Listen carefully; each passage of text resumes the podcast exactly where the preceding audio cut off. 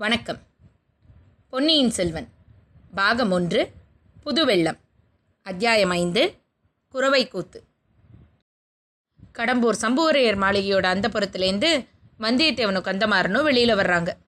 அவங்க அங்கேருந்து கொஞ்சம் தூரம் நகர்ந்து போகிறதுக்குள்ளேயே அந்தப்புறத்துக்குள்ளே இருந்து கந்தமாரா கந்தமாரா அப்படின்னு கூப்பிடுற குரல் கேட்குது கந்தமாறன் வந்தியத்தேவன் கிட்ட என்னோட அம்மா என்னை கூப்பிடுறாங்க நான் என்னன்னு கேட்டுட்டு வந்துடுறேன்.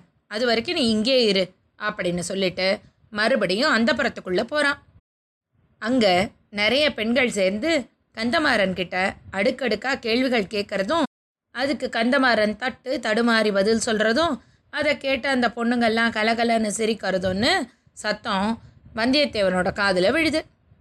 நம்மளை வெளியில் அனுப்பிட்டு நம்மளை பற்றி தான் அவங்க பேசி சிரிக்கிறாங்களோ அப்படின்னு நினச்சி வந்தியத்தேவனுக்கு ரொம்ப கோபம் வருது.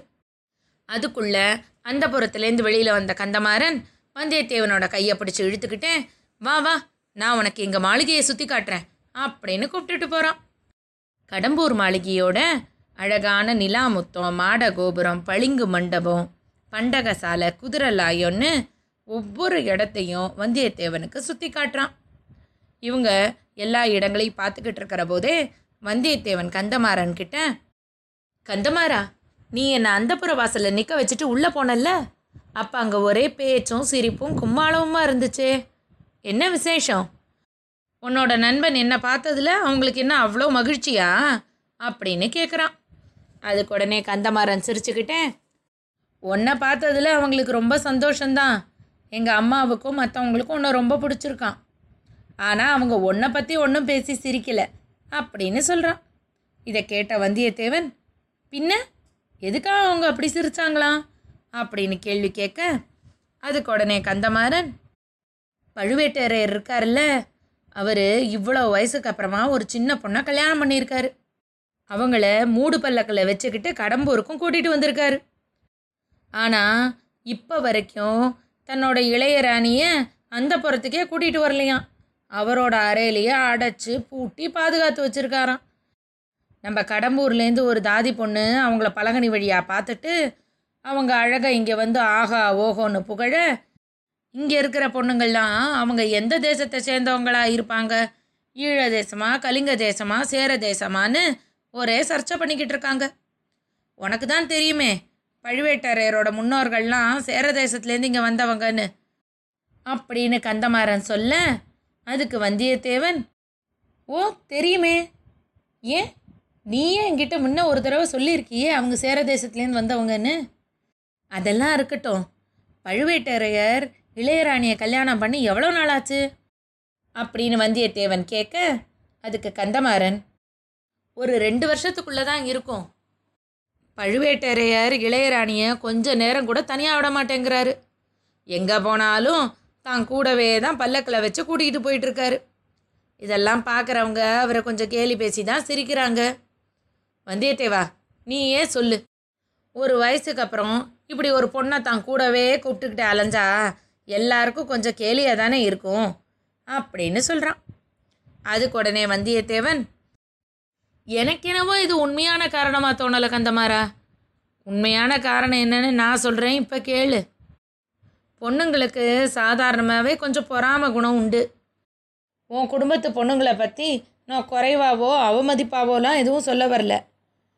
உன் குடும்பத்தில் இருக்கிற பொண்ணுங்கள்லாம் நல்ல கருப்பு நிறத்தில் இருக்க அழகிங்க. பழுவேட்டரையரோட இளையராணியோ நல்ல பொன்னிறமாக இருக்கிற அழகி. அதை தாங்க முடியாமல் அவங்க ஏதாவது பொறாமையில் இட்டு கட்டி சொல்கிறாங்களோ என்னவோ அப்படின்னு சொல்கிறான் வந்தியத்தேவன் சொன்னதை கேட்ட கந்தமாறன் அட இது என்ன அதிசயமாக இருக்குது உனக்கு பழுவூர் இளையராணி என்ன நேரம்னு எப்படி தெரியும்? ஆ? அவங்கள நீ பார்த்துருக்கியா என்ன? எங்கே எப்படி எப்போ பார்த்த? இந்த விஷயம் மட்டும் பழுவேட்டரையருக்கு தெரிஞ்சதுன்னா அவ்வளவுதான் உன் உயிர் ஒன்னோடது இல்லை அப்படின்னு சொல்கிறான் இதை கேட்ட வந்தியத்தேவன் கந்தமாரா இதுக்கெல்லாம் நான் பயப்பட மாட்டேன்னு உனக்கே தெரியும். அதோடு இல்லாமல் நான் தப்பான எந்த விஷயமும் பண்ணலையே. வீரநாராயணபுரத்தில் பழுவேட்டரையரோட பரிவாரமெல்லாம் வந்தபோது நானும் அங்கே தான் ஓரமாக நின்று வேடிக்கை பார்த்துக்கிட்டு இருந்தேன். பழுவேட்டரையர் வந்த யானை குதிரை பல்லக்கு மரியாதையெல்லாம் நீங்கள் தான் அனுப்பிச்சி வச்சுருந்தீங்களாமே? அப்படின்னு கேட்குறான் அதுக்கு கந்தமாறனோ ஆமாம் அதெல்லாம் நாங்கள் தான் அனுப்பிச்சி வச்சுருந்தோம். அதனால என்ன? அப்படின்னு கேட்க அதுக்கு வந்தியத்தேவன் அதனால என்ன? ஒன்றும் இல்லை. பழுவேட்டரையருக்கு கிடச்ச வரவேற்பையும் மரியாதையும் எனக்கு இங்கே வந்தோன்னே கிடச்ச வரவேற்பையும் மரியாதையும் ஒத்துட்டு பார்த்தேன். அவ்வளவுதான். அப்படின்னு சொல்கிறான் இதை கேட்ட உடனே கந்தமாறன் சிரிச்சுக்கிட்டு வரி வசூலிக்கிற அதிகாரிக்கு உண்டான வரவேற்பு மரியாதையும் கொடுத்து அவரை அழைச்சிக்கிட்டு வந்தோம். நீயோ சுத்த வீரன். அப்போ உனக்கு நல்ல வீரனுக்கு உரிய மரியாதையை தானே கொடுக்கணும்? அதை தான் இங்கே கொடுத்துருக்கோம். நாளை பின்ன முருகனோட அருள்னால நீ எங்கள் கடம்பூருக்கே மாப்பிள்ளையாக வந்தேன்னா ஒரு மாப்பிள்ளைக்கு உண்டான மரியாதையும் வரவேற்பையும் உனக்கு கொடுத்து நாங்கள் கூப்பிடுவோம். பாரு நீ வேற ஏதோ சொல்ல வந்தால் அதுக்குள்ளே நம்ம வேற வேற பேச்சுக்கு போயிட்டோம். ஆ பழுவேட்டரையரோட இளையராணி நல்ல சகப்பு நிறம்னு சொன்னியே அது உனக்கு எப்படி தெரிஞ்சுது? அப்படின்னு கேட்குறான் அதுக்கு வந்தியத்தேவனோ கடம்பூர் யானை மேலே பழுவேட்டரையர் நல்ல கம்பீரமாக உட்காந்துட்டு வர்றத நான் பார்த்துக்கிட்டு இருந்தேனா அந்த யானைக்கு பின்னாடியே தான் அந்த பல்லக்கும் வந்தது. என்னை தாண்டி போகிற போது அந்த பல்லக்குக்குள்ளேருந்து ஒரு கை வந்து அதோட திரையை மெல்லமாக நகுத்துச்சு. அந்த திரை விலகின இடைவெளி வழியாக ஒரு முகமும் தெரிஞ்சுது. அந்த கையும் முகமும் நல்ல பொன்னிறமாக இருந்துச்சு. அதைத்தான் நான் பார்த்தேன். இப்போ நீ இங்கே வந்து சொன்னதுக்கப்புறம் தான் அவங்க தான் பழுவேட்டரையரோட இளையராணினே எனக்கு தெரியும் அப்படின்னு சொல்கிறான் அதுக்கு உடனே கந்தமாறனும் நீ ரொம்ப அதிர்ஷ்டக்காரன் தான்ப்பா இது வரைக்கும் எந்த ஆணுமே அந்த பழுவூர் இளையராணியை பார்த்ததே இல்லையா சரி நீ பார்த்ததை வச்சு சொல்லு. அவங்க எந்த தேசத்தை சேர்ந்தவங்களா இருப்பாங்க? அப்படின்னு கேட்க அதுக்கு வந்தியத்தேவனோ எனக்கு அதெல்லாம் யோசிக்க தோணலை.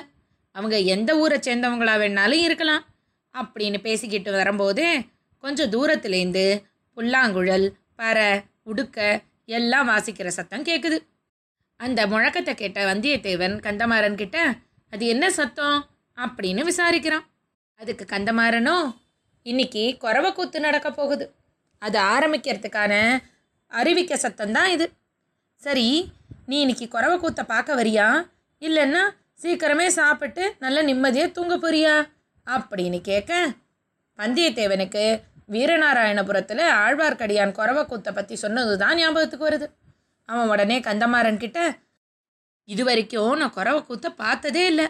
அதனால இன்னைக்கு கட்டாயமாக பார்க்கணும். அப்படின்னு சொல்ல கந்தமாறனும் வந்தியத்தேவனும் கொஞ்சம் தூரம் போய் ஒரு திருப்பத்தில் திரும்புகிறாங்க அங்கே திரும்பின உடனேயே குறவக்கூத்து நடக்கிற இடம் வருது. நாலாப்புறமும் பெரிய மதுள் சுவர் சூழ இருந்த ஒரு பெரிய முத்தத்தில் தான் குறவக்கூத்து நடக்க போகுது. நடுநாயகமாக போட்டிருந்த அந்த குறவக்கூத்து மேடையில் அழகழகான கோலங்களை போட்டு வெளிச்சத்துக்கு தேவையான விளக்குகளும் தீவட்டிகளும் அங்கங்கே எரிஞ்சுக்கிட்டு இருக்கு. மக்கள் எல்லாம் குறவக்கூத்தை பார்க்கறதுக்கு கூட ஆரம்பிச்சிட்டாங்க. முக்கியமானவங்கள்லாம் வந்ததுக்கப்புறம் குறவை கூத்து ஆரம்பமாகுது. முதல்ல ஒரு ஒம்பது பொண்ணுங்க மேடை மேலே ஏறி முருகனோட வீரம் அழகு அருமை பெருமை எல்லாத்தையும் விளக்குற பாட்டெல்லாம் பாடுறாங்க. அவங்க பாடி முடிச்சு இறங்கின பின்னாடி வேலை நாட்டம் ஆடுறதுக்காக தேவராளன் தேவராட்டிங்கிற ஆணும் பெண்ணும் மேடை மேலே ஏறுறாங்க. கையில் வேலோட முருகன் சூரர்களை அழிச்சதை காட்சிப்படுத்துறது தான் வேலை நாட்டம் முதல்ல தேவராளனும் தேவராட்டியுமா ரொம்ப நிதானமாக சாந்தமாக ஆட ஆரம்பிக்கிறாங்க. நேரம் ஆக ஆக ஆட்டம் பரபரப்பாக போகுது. அப்போ மேடையோட ஓரத்தில் சாத்தி வச்சிருந்த வேலை தேவராட்டி கையில் எடுக்க அதை பிடுங்கிறதுக்கு தேவராளன் முயற்சி செய்ய தேவராட்டி அதை தடுக்கிறாங்க. தேவராளன் அந்த சபையே அதிர்ற மாதிரி ஒரு குதி குதிச்சு வேகமாக போய் தேவராட்டி கையிலேருந்து வேலை பிடுங்குறாரு. தேவராளனை பார்த்து பயந்தா மாதிரியே தேவராட்டி மேடையிலேருந்து இறங்கிடுறாங்க. இப்போ கையில் வேலோட தேவராளன் அந்த மேடையை அதிர அதிர சதுராட்டம் ஆடுறாரு. அவர் கையில் இருந்த வேல் பட்டு அங்கே இருந்த எல்லா சூரர்களோட தலையும் தவிடு பொடி ஆயிடுது. சூரபத்மனியும் அழிச்ச பிறகு கையில் இருந்த வேலை மேடையில் போட்டுட்டு தேவராளன் மேடை மேலே நிற்கிறாரு இப்போ எல்லா சத்தமும் ஊஞ்சு போய் வெறும் உடுக்க மட்டும் நல்லா ஓங்கி ஒலிக்குது. உடுக்க சத்தம் கேட்க கேட்க தேவராளனோட உடம்பு சன்னதம் வந்து அப்படியே ஆவேசத்தில் அதிர்ந்து ஆடுது.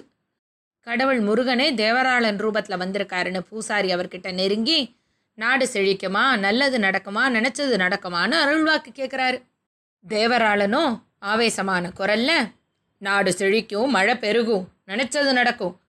ஆனால் என்னோட அம்மாவுக்கு நீங்கள் பூஜை போடாதனால துர்க பலி கேட்குறா பத்ரகாளி பலி கேட்குறா அப்படின்னு தேவராளன் அலறாரு. உடனே பூசாரி என்ன பலி வேணும்? அப்படின்னு கேட்க தேவராளன் உடனே பெருங்குரல்ல என்ன பலி கேட்டாலும் கொடுப்பீங்களா? அப்படின்னு கேட்க பூசாரியும் பவ்யமா? என்ன பலி வேணுமோ கேளுங்க கண்டிப்பாக தருவோம் அப்படின்னு சொல்ல தேவராளன் உடனே பயங்கர குரல்ல மன்னர் குடும்பத்து ரத்தம் கேட்குறா ஆயிரங்கால அரச குடும்பத்து ரத்தம் கேட்குறா அப்படின்னு சொல்கிறான் இதை சபையில் முன்னாடி கேட்டுக்கிட்டு இருந்த பழுவேட்டரையர் சம்புவரையர் மழவரையர்லாம் அவங்களுக்குள்ள ஒருத்தர் ஒருத்தர் பார்த்துக்கிறாங்க பூசாரி உடுக்க அடிக்கிறத நிறுத்தவும் தேவராளன் பட்டார்னு மேடை மேலே விழுந்துடுறான். தேவராட்டி தேவராளனை தூக்கிக்கிட்டு போகவும் சபையும் அமைதியாக கலைஞ்சிடுது. நடந்ததெல்லாம் பார்த்தும் கேட்டும் வந்தியத்தேவன் அப்படியே பிரமிப்பில் நிற்கிற போது தூரத்தில் நரிகளோட ஊழையிடுற சத்தம் கேட்குது அந்த சத்தம் வந்த திசையை பார்த்தா அங்கே மதில் சுவர் மேலே ஒரு தலை மட்டும் தெரியுது. அது ஆழ்வார்க்கடியானோட தலை தான். யாரோ ஆழ்வார்க்கடியானோட தலையை வெட்டி மதில் மேலே வச்சா மாதிரி தோணுச்சு வந்தியத்தேவனுக்கு. கண்ணை நல்லா சிமிட்டிட்டு பார்த்தா அந்த தலையை அங்கே காணும். இன்னைக்கு பூராவும் நடந்த விஷயங்கள்னால அவனுக்கு மனசு ஒரே கலக்கமாகவே இருந்தது. அப்புறம் என்ன நடந்ததுன்னு? நாளைக்கு பார்க்கலாம். இன்னைக்கு கதை இதோட ஆச்சு.